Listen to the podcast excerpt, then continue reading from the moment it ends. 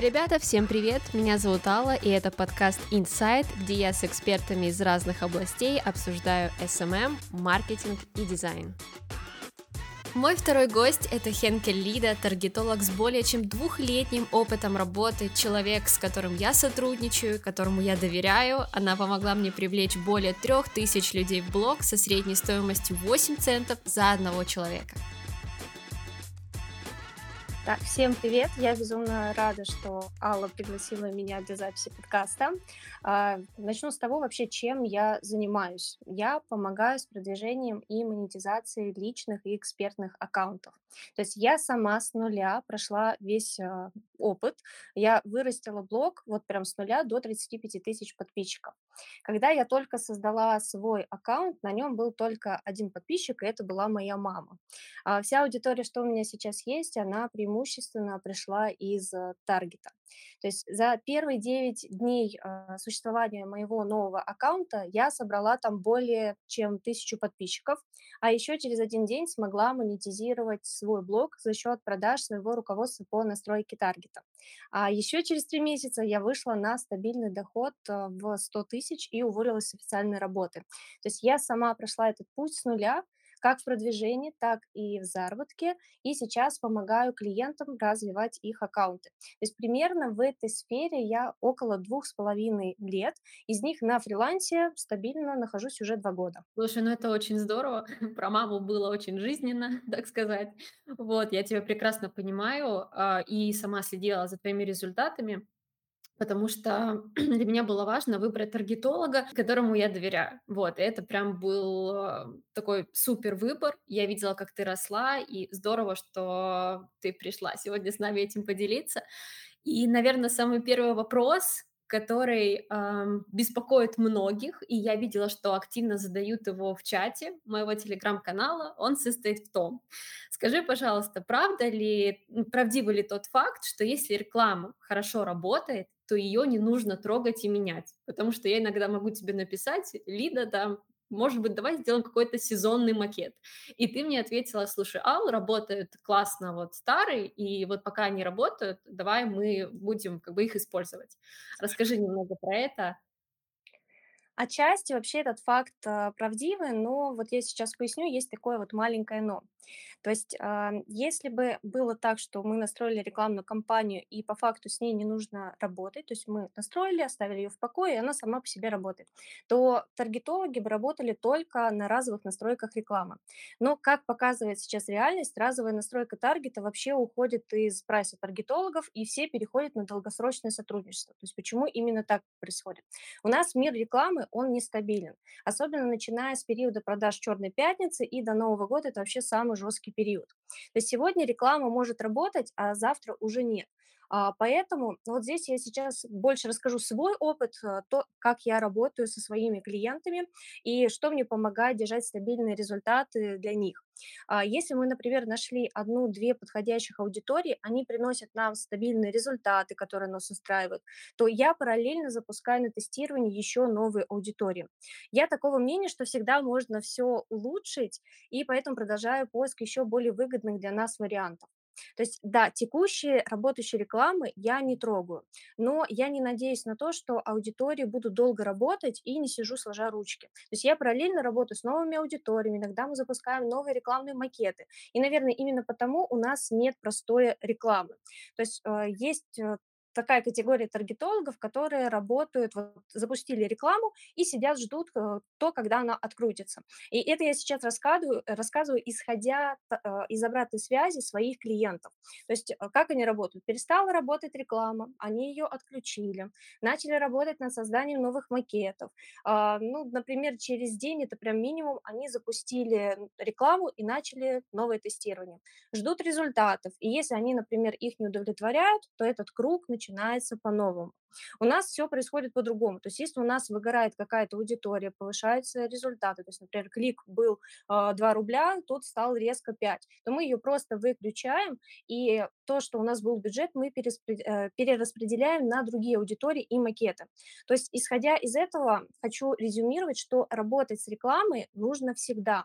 А, За текущими компаниями всегда а, должно идти наблюдение. То есть мне кажется, что я вообще из рекламных кабинетов своих клиентов практически не вылезаю. То есть я, когда встаю, первое, что я делаю, я открываю Facebook и смотрю, все ли там хорошо. То есть если там все плохо, то мы начинаем бегом-бегом а, решать с командой, что мы будем дальше делать. А, также, если мы, например, не вносим корректировки в текущей хорошо работающей аудитории, то параллельно нам нужно тестировать новые аудитории и макеты для улучшения текущих результатов. То есть работа с рекламным, э, с рекламным кабинетом, она идет постоянно. То есть если мы, например, не, э, не трогаем текущую аудиторию, текущие макеты, то параллельно мы можем запускать новые аудитории. То есть вот по макетам, да, то, что я тебе сказала, что давай пока макеты не будем трогать, потому что, слава богу, мы нашли практически сразу работающие рекламные макеты, на которые аудитория очень хорошо идет. И если мы, например, начнем что-то новое тестировать, то старые макеты могут перестать работать. То есть это именно сделано было исходя из текущей ситуации. То есть а, все ситуации по таргету нужно смотреть, а, исходя из того, какие у нас есть показатели. То есть а, реклама, она такая, она немножко индивидуальна, поэтому нужно прям смотреть по показателям. И вот в данном случае в твоем а, было лучшее решение просто менять аудиторию, а пока макеты оставить. Круто, спасибо, что действительно так подробно объяснила. Знаешь, наверное, многие и считают, что таргетолог вот один раз настроил и пропал.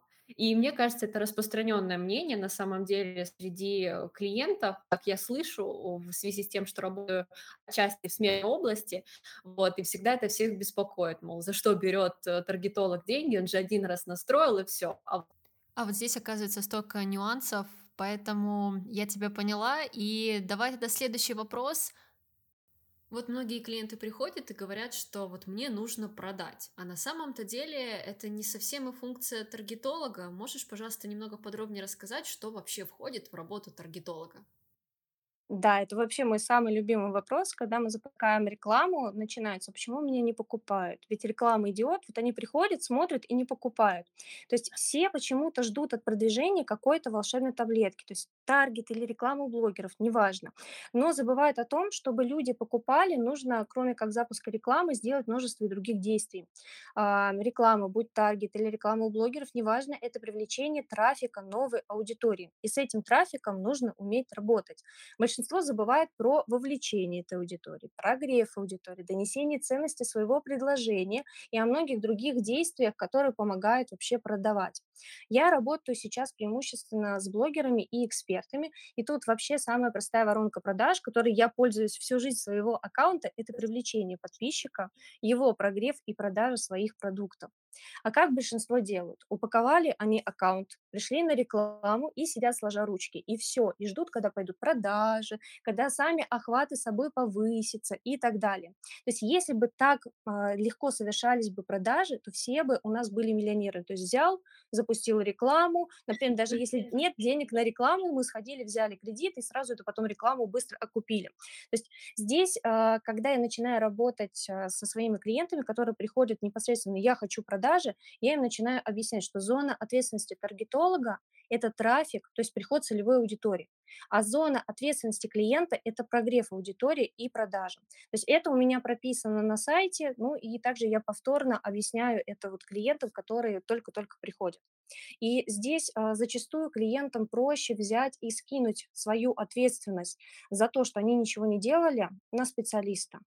То есть вот вы мне привели не, тот, не ту целевую аудиторию, вот они не активны, а что мы для этого сделали, чтобы с нами аудитория взаимодействовала? А что мы сделали для того, чтобы аудитория, например, а, как минимум узнала о том, что мы продаем? Потому что бывает такое, что мы приводим аудиторию, аудитория вовлечена, но она не покупает. Они покупают только потому, что эксперт за два месяца работы ни разу не рассказал о том, какие у него продукты есть.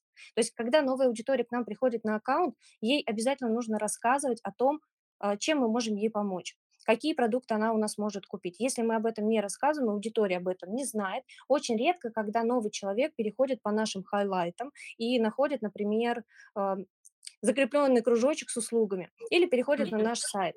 Обязательно новой аудитории нужно рассказывать о том, что у нас есть, и прогревать к продажам, то есть доносить ценности, почему нужно купить именно у вас. То есть всегда проще обвинить кого-то другого, то есть а, скинуть с себя ответственность. То есть я стараюсь с такими клиентами не работать, и когда мы уже непосредственно начинаем общение с потенциальным клиентом, я стараюсь выяснить, а, вообще клиент понимает, что такое реклама, что это всего лишь один из способов привлечения трафика.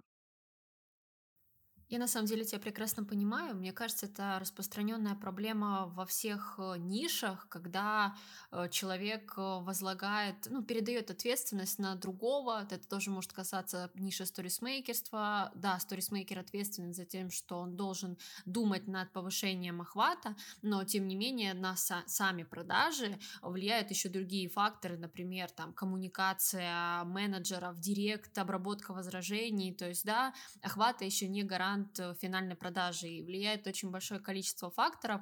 И когда ты говорила, ты затронула такую тему, что Например, ты можешь отказать клиенту.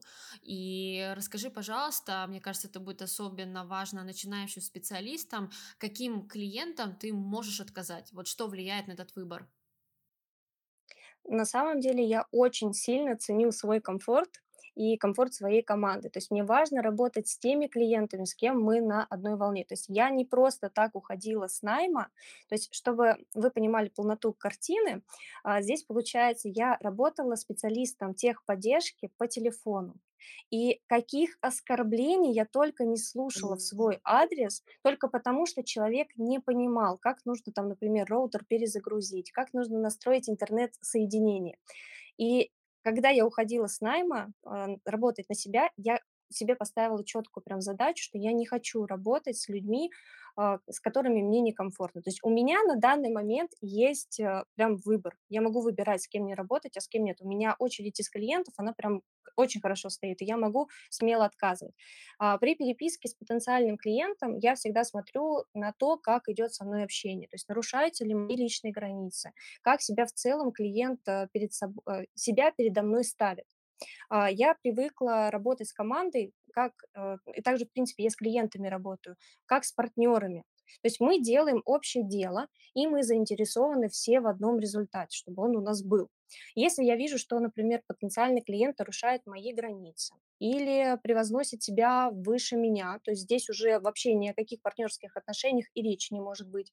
Если я вижу, что мне грубят или требуют ответить в нерабочее время, то есть я думаю, многие получали такие сообщения ау-ау ночью, когда вообще, в принципе, обычные люди спят, то это явно нет, и я такого клиента не возьму в работу.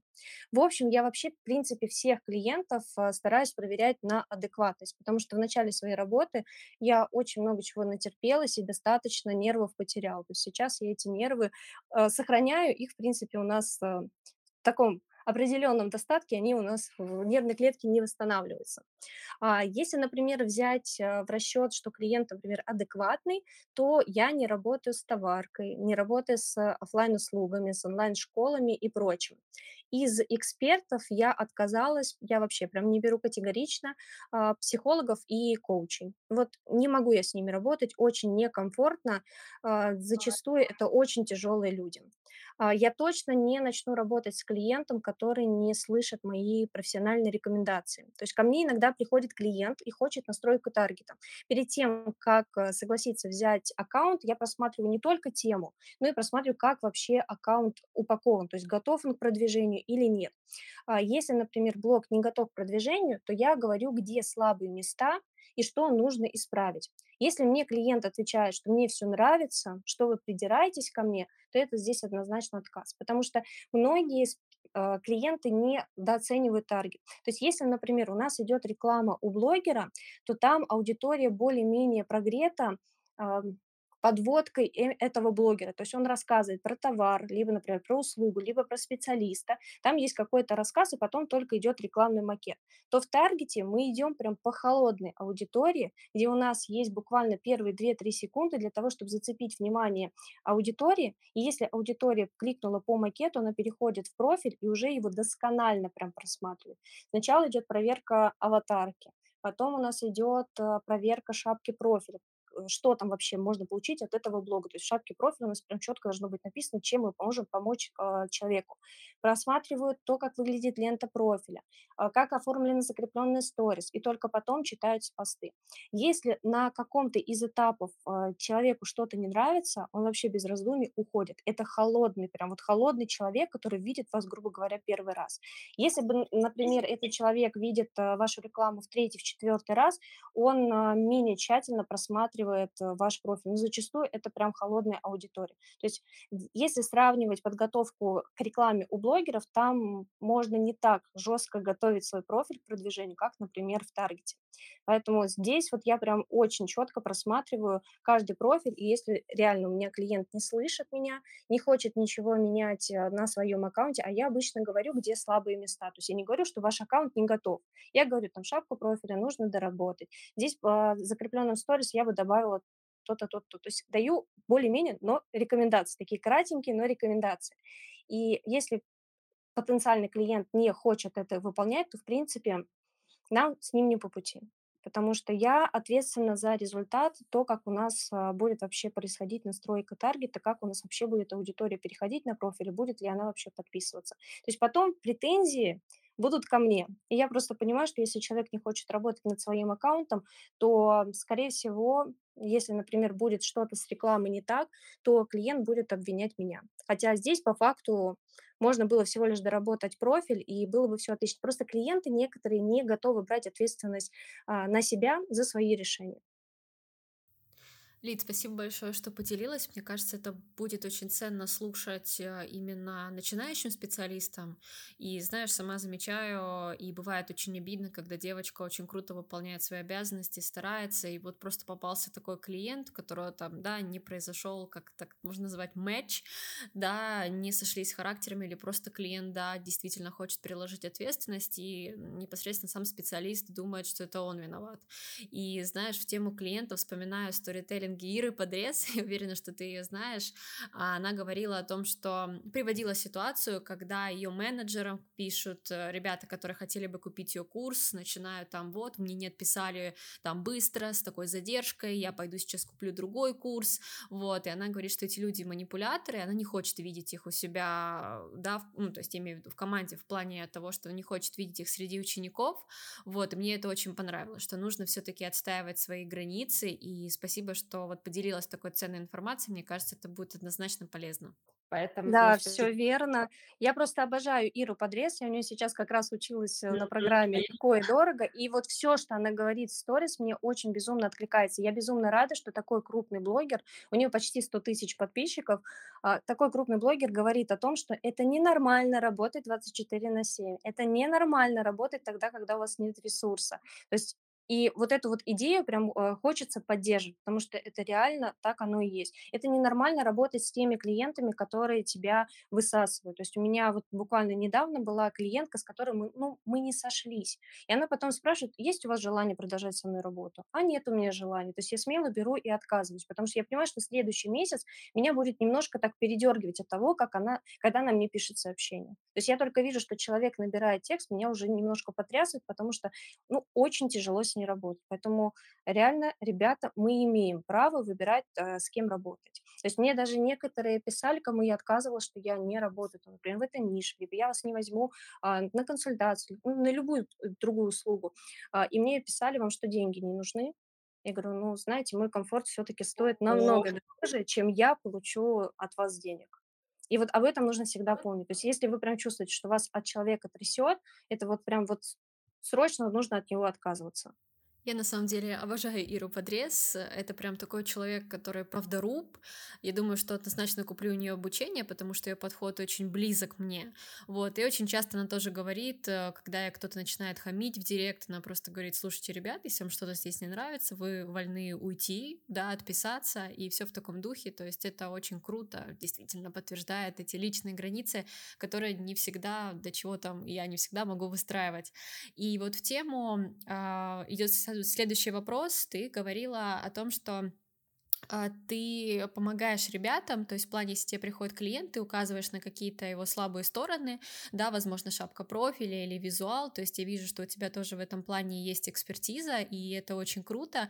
И вот э, следующий вопрос, э, почему хороший таргетолог не может стоить 3 копейки? Это вот, например, да, в, сразу в пример, что вы тоже тратите достаточно большое количество времени на свое обучение и на прокачку своих скиллов. Вообще, ценообразование- это, наверно, моя самая такая любимая.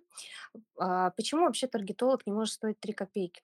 Просто если мы берем адекватного таргетолога, который а, берет и оценивает, а, свой опыт, трезво оценивает этот опыт, свои денежные вложения в обучение, да еще и время на это обучение. А, и здесь еще нужно не забывать о том, сколько времени таргетолог работает с одним клиентом. То если у человека он это все видит перед собой, он может трезво оценить, сколько он стоит. Но зачастую, к сожалению, сейчас происходит а, не так. То есть а, справедливый ценник у нас очень мало хороших специалистов может а, выставить. То есть у меня тут недавно была клиентка на консультации, она в таргете уже полгода, и мы разбирали ее прайс. То есть 7 тысяч за, ме- э, за месячную работу с рекламой при условии, что у нее потрясающий просто результат у клиентов. То есть мы не просто прайс смотрели, мы еще смотрели ее рекламный кабинет, кабинет и ее клиентов. И там реально хорошие результаты, она приносит деньги людям, и она берет 7 тысяч в месяц. И это вот как раз-таки результат отсутствия веры в себя и в свои силы. То есть ее не побудил поставить нормальный ценник ни отзывы клиентов, ни кейсы. Когда только она посчитала вместе со мной свою стоимость часа работы и поняла, что она зарабатывает за час меньше, чем обычный промоутер без э, образования, только тогда ее это отрезвило. То есть она на консультации у меня сидела и плакала, типа, как так? То есть она потратила вот все полгода, как она работает, то есть перед этим на 2 месяца прошла обучение, все полгода, как она работает, у нее идет опыт, плюс она параллельно еще проходит обучение, и она не понимала, как так, ну, я вот себя обесценила. То есть вот когда мы считаем а, свой час, сколько он стоит, это нас очень сильно отразляет, и мы понимаем, что реально нужно ставить адекватный ценник. А, плюс нужно всегда помнить, что на хорошего специалиста всегда есть спрос и очередь из клиентов. То есть любой человек имеет только 24 часа в сутках, и чтобы специалисты не работать круглосуточно, тут как раз-таки начинается отсеивание аудитории по цене. То есть э, для того, чтобы вместить в свое время тот объем клиентов, ну, то есть, ну, не хватит этих часов. И чтобы часть отсеять, нужно как раз-таки повысить ценник. То есть большинство а, хороших специалистов, они очень сильно ценят а, свое время и правильно, в принципе, делают. Потому что если вот так вот посмотреть в разрезе, сколько тратится на одного клиента, и посчитать, а, сколько берем, например, за месяц работы, и посчитать, сколько часов а, происходит работа, то иногда там получаются прям реально очень печальные цифры. И вот как раз-таки на одном из обучений мы считали а, свой час. То есть, ладно, у меня час, а, в принципе, выходил до повышения цены. Это сейчас адекватный ценник у меня стоит. До повышения цены у меня выходил там в районе 500-600 рублей час. Так, у некоторых таргетологов выходило вообще там 60 рублей, 100 рублей. И это реально очень печально. Хотя по факту у людей мало того, сколько они тратят времени на работу, так у них еще опыта сколько, сколько кейсов, сколько отзывов э, от клиентов восторженных, то есть все довольны, и они при этом не могут взять и поднять чек. То есть есть э, клиент, э, есть таргетологи, которые ставят низкий чек. Они есть, но их реально очень мало. Есть начинающие, которые только пробуют себя в этой сфере, и им страшно для первых проектов ставить адекватный ценник, и они ставят как раз-таки там, ну, что-то в районе, там, например, 5000 за две-три недели. Они просто себя пробуют. Но здесь не приходится рассчитывать на то, что этот таргетолог сделает результат. То есть оплачивать таргетологу за месяц 5 или 10 тысяч, здесь а, нужно помнить о том, что, возможно, результата никакого не будет. Ну, то есть просто уйдет бюджет на тестирование. Возможно, ни один человек не подпишется. То есть тоже мне некоторые клиенты приходили, а они хотели специалиста подешевле, Потратились на специалиста, потратились, а, бюджет выделили 20 тысяч, и все 20 тысяч ушли в трубу, потому что пришел только один подписчик. Все, то есть ни продаж, Ого. ничего, и только один подписчик за 20 тысяч. А все потому, что это новичок, а, только начинает, первый раз брал данную нишу, и все. Здесь я еще рекомендую, например, если вы ищете себе специалиста, смотреть, какие у этого специалиста кейсы. То есть мне, например, очень странно, когда мне пишут э, по поводу того, что мне нужна реклама на магазин одежды. И ты им говоришь, а я не работаю в этой нише. Как так? А у меня кейсов даже нет по этой нише. То есть обязательно идем к тому таргетологу, который уже работал в вашей нише. То есть если, например, не видите открытых кейсов, по вашей нише, там, в профиле, либо на сайте. Запросите их у таргетолога. Возможно, таргетолог просто не успел их выставить, либо, например, он не имеет права выставлять их а, на всеобщее обозрение.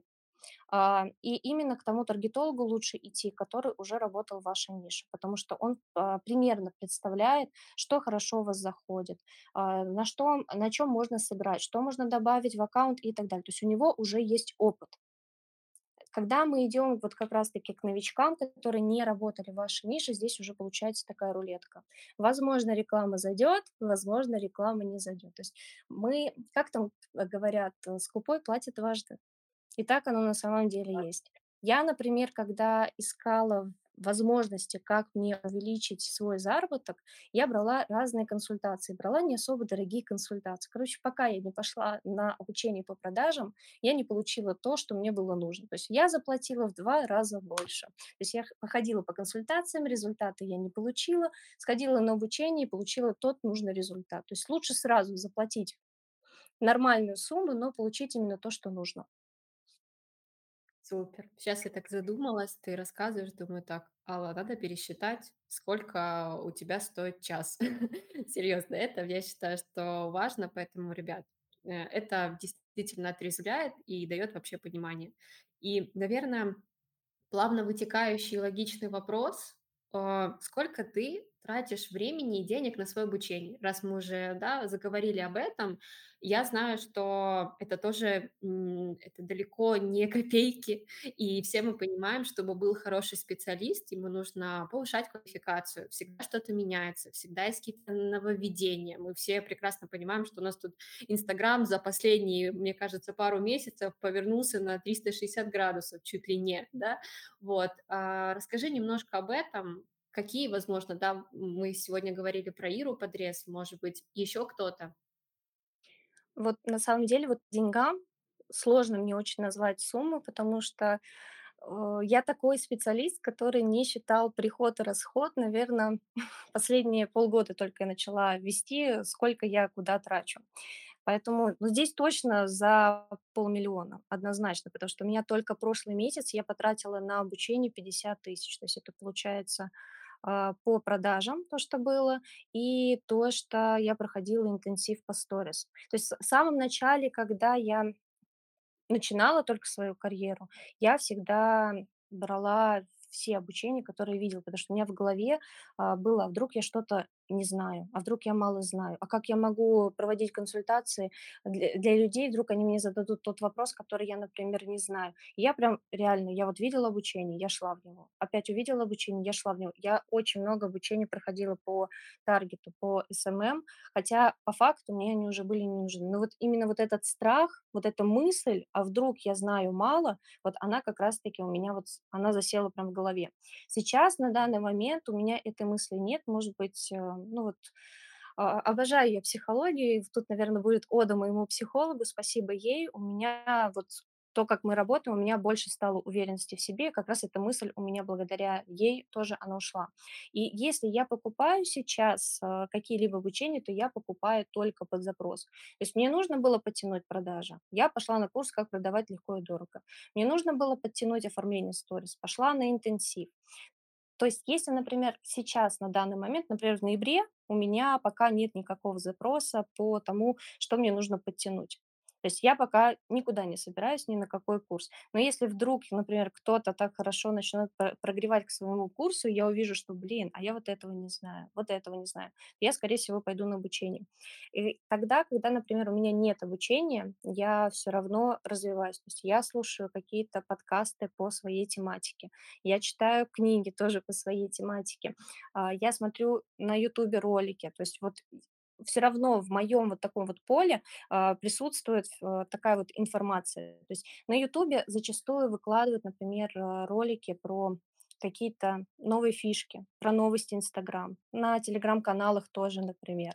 И вот нужно постоянно быть, грубо говоря, в курсе событий. И, э, в день сейчас, на данный момент, я удел э, стараюсь уделять не меньше одного часа для саморазвития. То есть вот на на данный момент вот как-то так у меня у меня получается, что идет именно по запросу. То есть нужно- иду обучаюсь, не нужно- не покупаю, не трачу деньги. Здорово. На самом деле я тоже у меня, наверно, схожая система вместе с тобой, да. А, я стараюсь выделять энное количество в день. Это, во-первых, даёт мне систему, то есть я стараюсь там не лениться. Вот как только я там пропадаю, меня там 350 дел, мне становится тяжело. А вот когда ты выделяешь определённое количество времени, либо там в день, либо несколько раз, там, допустим, в неделю, да, не обязательно в день, то это вот вырабатывает систему. И здесь, конечно, очень круто. И на самом деле очень круто, что ты сразу применяешь свои знания. То есть буквально вот недавно у тя был, наверно, даже вчера или сегодня, точно не помню, может, поправишь меня, у тя был как раз сторителлинг о сторис, и было круто видно, что вот ты недавно закончила интенсив и сразу начала это применять. И мне кажется, на самом деле это очень важно, что вы не просто прошли и поставили галочку, а вы прошли и сразу стали какие-то знания, м, применять на свой аккаунт, аккаунт клиента, если вы проходили это как, да, level up, можно так сказать. Вот, поэтому это очень здорово. И вот как раз про время. А, у тебя есть команда, и в какой-то момент, когда я была на тебя подписана, ну, у меня был, наверно, какой-то, а, удивление. Я почему-то думала, что ты работаешь одна. Вот у меня был такой, мнение, скорее всего. А потом ты сказала, что у тебя есть команда. Расскажи, пожалуйста, как ты к этому пришла? Мне кажется, это очень ответственно. И можешь немножко рассказать про процессы внутри команды, потому что одно дело, когда ты работаешь один и вроде всё на контроле, а другое дело, когда вот есть ребята, и ты тоже перед ними ответственна. Это было бы очень интересно.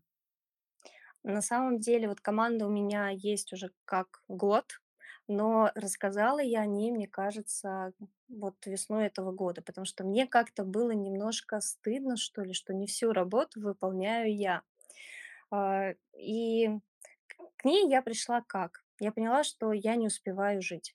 То есть для меня важно не просто зарабатывать деньги, да, работать постоянно, но ещё успевать, грубо говоря, эти деньги тратить и получать эмоции от этой жизни. То есть жизнь у нас одна, и мы должны её прожить так, что потом будет не стыдно. А, я просто поняла, что я уделяю очень мало времени своей семье. То есть для меня это очень важно, потому что у меня в семье случилось вот почему я, в принципе, ушла из фотографии. Я же бывший фотограф. Я ушла из фотографии, потому что, опять-таки, я не уделяла время семье, когда это было нужно. Потому что у меня у мамы нашли рак, и когда я должна была быть рядом, я работала. То есть вот меня тогда это отрезвило, и я как раз таки ушла в другую сферу. И получается, год назад, в конце августа, я начинаю понимать, что я опять закапываю в то, от чего я ушла. Что мне нужно проводить с семьей, а, больше времени, что, ладно, там, например, мужа не берем, да, но мама-то родная, папа, там, сестра, а, это намного ценнее. И я, м, подумала о том, что, наверно, пришло время, что нужно найти хотя бы 1 человека в команду, который меня хотя бы немножечко, но разгрузит. Мне было безумно страшно, потому что я боялась доверить работу другому человеку, потому что, ну, никто не сделает лучше, чем я. То есть мы так большинство думаем, вот реально.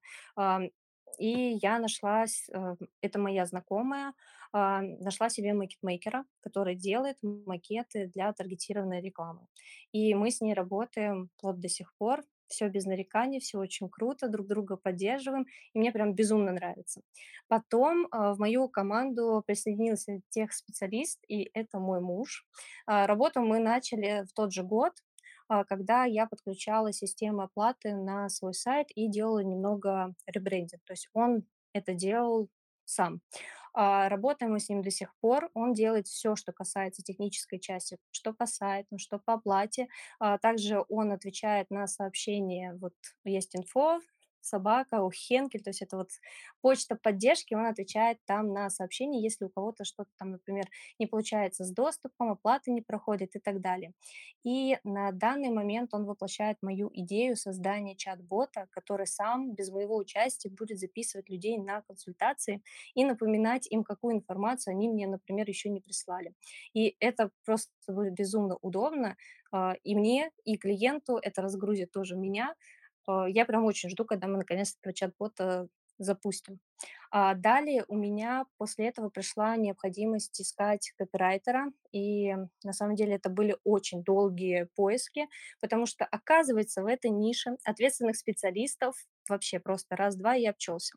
Но спустя полгода активных поисков я нашла а, для себя просто даже шок, я нашла аж двух прекрасных девушек, с которыми мы работаем уже больше четырех месяцев, и которыми очень довольны мои клиенты. То есть те клиенты, что оставляют мне отзывы, с кем мы работали, там а, всегда на- обязательный пункт, а, нам очень нравились тексты, а, очень крутые тексты. То есть вот а, здесь, наверное, вот это, наверное, самое лучшее было решение а, из всей команды. Потому что если, например, на макеты я на одного клиента тратила не больше часа, то на один текст я могла потратить полтора и два часа. То есть для меня это прям тяжело.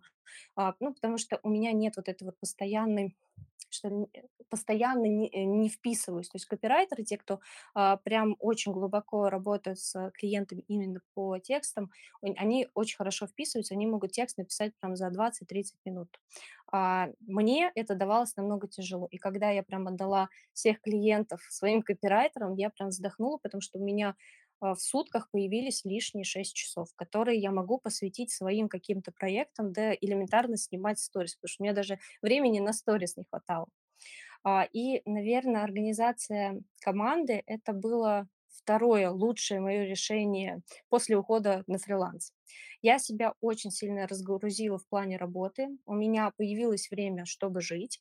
То есть всю работу я отправляю своей команде минимум за сутки, чтобы они могли это сделать в комфортном режиме, потому что мне важно, чтобы у моей команды, был ресурс. Для многих это очень странно, и мне очень многие, кто вот фрилансеры на меня подписаны в Инстаграм, прям пишут: "Мы хотим к тебе в команду, потому что у нас есть выходные". То есть вот это прям вот, э, правило: суббота, воскресенье у меня команда отдыхает. Ам, мы не работаем в субботу, в воскресенье. У девочек есть личная жизнь, есть семья, а у кого-то даже есть дети. И я придерживаюсь такого мнения, что нужно работать, чтобы жить в кайф, а не жить ради работы. Ам, плюс у меня сотрудники, они, за счет того, что они отдыхают, они постоянно находятся в ресурсе. Просто те сотрудники, которые не находятся в ресурсе, это вообще просто, ну, самые непродуктивные люди. И с ними что-то попытаться покреативить- это очень тяжело. То есть у нас "Инстаграм"- это все таки про креатив. Что, э, в таргете, когда мы запускаем рекламные макеты, что в тексте. все таки это про креатив. Поэтому нужно, чтобы у людей были идеи, и э, для того, чтобы были идеи, нужно находиться всегда в ресурсе. Ты я на самом деле сейчас сижу, ты большая молодец. И я могу тебе сказать, когда я узнала, что у тебя есть команда, я первое, что подумала, вау, какой классный таргетолог. Ну, то есть организовать людей это тоже сложно. И вот я сейчас готовлюсь тоже к своему курсу, у меня будут кураторы, а, в первом потоке мне их не было, и я поняла, насколько это тоже ответственно. И я тоже понимаю, что важны выходные, и то, какая у тебя есть забота к своим сотрудникам, это прям очень ценно. И серьезно, я вот слушаю, и возьми меня в команду. Мне тут как раз нужен сториз-мейкер для клиентов. Ну, это правда, это очень здорово. Слушай, не каждый работодатель, а я, поверь, я работала в найме, считаю, только недавно ушла. Я знаю, что не каждый работодатель может, эм, так поддержать, да, и, казалось бы, тоже в найме есть выходные, но иногда там нужно поовертаймить и все остальное. То есть очень здорово, что вот вроде как, казалось бы, да, мы работаем дома, и многие посчитают, ну ты же работаешь дома, и я всегда этим людям говорю, ну, слушай, все равно ты работаешь, и тебе нужно отдохнуть. Неважно, дома или где-либо еще. Это прям нужно помнить. Поэтому спасибо, что поделилась этим. Мне кажется, это будет очень ценно, и, возможно, нас будут слушать люди, у которых тоже есть своя команда, и какие-то, какой-то опыт они тоже смогут перенять. Вот, поэтому это очень здорово. Если, ам, девочка работала над моими макетами, передавай ей тоже большой привет. Мне они очень понравились. Кстати, все сказали, что у меня классные макеты на рекламу типа попадали на мою рекламу. Так что вот, имейте в виду. Отлично, прям очень. Да, а, Лид, смотри, у нас осталось не так много времени. Я предлагаю сделать небольшой блиц, коротенькие ответы на вопросы, которые касаются такие сухие. Вот, а, чтобы ребятам тоже было понятно, те, кто приходил вот конкретно послушать про настройку, и я начну с первого вопроса. Правда ли, что увеличение бюджета– это а, равно увеличение результата? Ну, зачастую мы представляем себе эту картину, что, например, за 500 рублей к нам приходит 1000, ой, 1000, 100 подписчиков в день. Э, И мы хотим, например, увеличить бюджет в два раза, думая, что результаты тоже вырастут в два раза. Но, к сожалению, это бывает не всегда так. Иногда бывает, что мы увеличиваем бюджет, и Facebook начинает охватывать большее количество аудитории и не всегда сохраняет прежние результаты рекламы. То есть, э, если, например, не получается увеличить бюджет таким образом, то я клиентам делаю так. Постепенно я возвращаюсь к исходному значению бюджета в день, тоже постепенно, то есть я увеличиваю бюджет постепенно и постепенно возвращаюсь к этому значению. И потом я параллельно нахожу еще одни работающие аудитории, которые тоже крутят бюджет. То есть таким образом мы бюджет и увеличили, и при этом у нас результативность осталась примерно на том же уровне. То есть большие бюджеты нужно прям реально уметь откручивать. Я поняла, спасибо большое. Тоже следующий вопрос про бюджет. А, если реклама плохо работает, повышение бюджета ее спасет или нет? Вот многие считают, ну там, блин, не работает 2 доллара в день, надо 10 долларов в день. Я на самом деле не особо это практикую, потому что если я вижу, что идут дорогие результаты, то повышение бюджета вряд ли снизит э, клик в два раза. То есть я обычно перенастраиваю аудиторию, либо меняю макеты. То есть, например, у нас сейчас у клиентки стоимость клика была три с половиной рубля. Ну, в принципе, ну, нормально, а, именно по ее тематике. А, Мы увеличили бюджет, и клик у нас уменьшился до двух и восьми рублей. То есть здесь вот результат получился очень хороший. То есть у нас не пошло увеличение клика, у нас он наоборот уменьшился.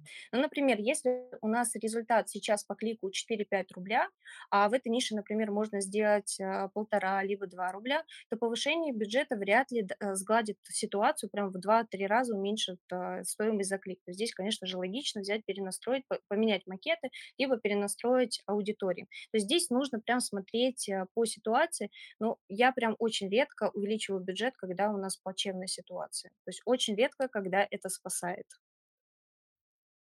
Спасибо большое за ответ. И такой финальный вопрос, он, кстати, часто тоже звучит э, в чате моего телеграм-канала, почему сейчас ну, так часто блокируют э, рекламные аккаунты? Ой, на самом деле я очень сильно обожаю Facebook. А, У него очень много глюков бывает. И на данный момент сейчас блокируют, ну, практически ни за что. То есть у меня, например, одну клиентку взяли, заблокировали за то, что она просто не крутила рекламу в ближайшие два-три месяца. То есть мы только запустили первую рекламу, и у нее сразу она словила блокировку рекламного аккаунта. То есть ну, я, в принципе, техподдержку пишу практически каждый день, потому что каждый день что-то да случается.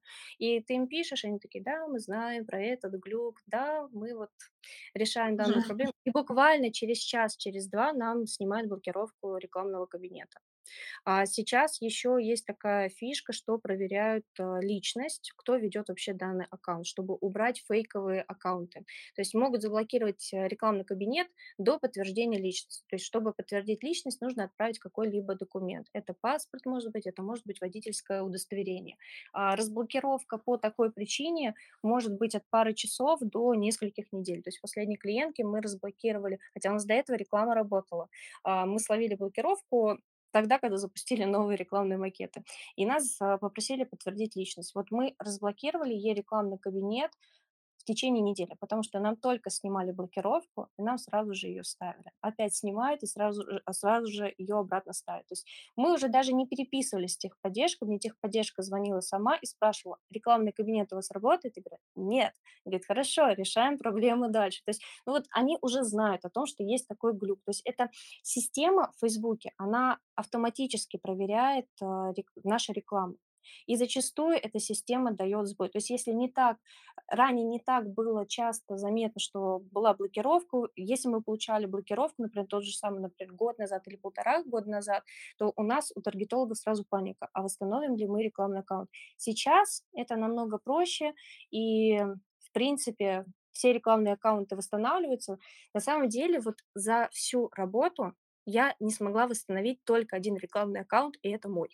То есть у меня был личный рекламный аккаунт, и я его не смогла восстановить, потому что его сразу заблокировали без возможности разблокировки за то, что там не было рекламы полгода. Это вот единственный рекламный аккаунт, который мы не смогли разблокировать. Все остальные рекламные аккаунты, что блокировали при моем, когда я работала с рекламами, а, мы разблокировали.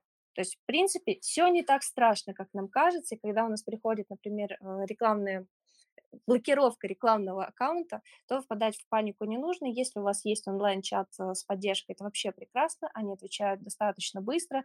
Очень редко бывает, когда у них там очередь э, для того, чтобы начать чат 15 или 20 минут. И они зачастую стараются прям максимально быстро помочь.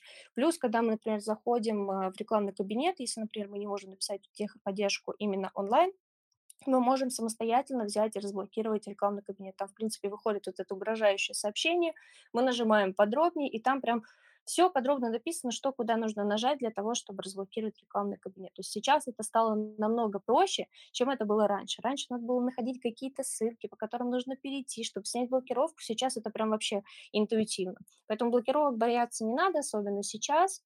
А, если что, ну, там случилось что-то с блокировкой рекламного аккаунта, все решаем, стараемся, по крайней мере, решать через техническую поддержку, особенно если не получается самостоятельно разблокировать. То есть принимаем тот факт, что Facebook косячит, что это а, их автоматическая система, а, может просто ни за что поставить э, вот эту вот блокировку. Просто при... это надо понять и простить. Вот так. Да. Элит, спасибо огромное. Мне кажется, это было очень познавательно. Я получила огромное удовольствие от общения с тобой. Спасибо, что давала развернутые ответы даже на такие блиц а, вопросы. А, спасибо большое, что рассказала про команду. Вообще, Наверное, многие сейчас от прослушивания увидели некую обратную сторону, что таргетологи такие же люди, и что под капотом происходит очень много действий, которые касаются настройки, проверки рекламных кампаний, чтобы клиент не сливал бюджет, чтобы все было, да, так сказать, держать руку на пульсе. Спасибо тебе огромное. Я надеюсь, что тебе тоже понравилось. Мы уже тогда будем завершать наш подкаст. Расскажи, как тебе? Все ли окей, все ли понравилось? Спасибо большое, мне очень безумно понравилось, прям очень легко было общаться, а, и вопросы реально очень интересные, потому что ну, большинство не задают эти вопросы, потому что стесняются. На, на самом деле это интересные вопросы, которые, в принципе, нужно знать, мне кажется, ну, практически всем. Мне очень понравилось. Я очень рада, что ты меня позвала. А, это такой мой первый подкаст а, вне своего подкаста, потому что на свой телеграм-канал я записываю отдельно. И это вот такой вот первый выход, грубо говоря, в свет. То есть мне, мне нравится, прям очень круто. Спасибо большое. Ребята, спасибо, что дослушали до этого момента. Не забывайте подписываться на этот подкаст на своих подкаст-платформах, а также на мой телеграм-канал, ссылка на который будет в описании к этому подкасту.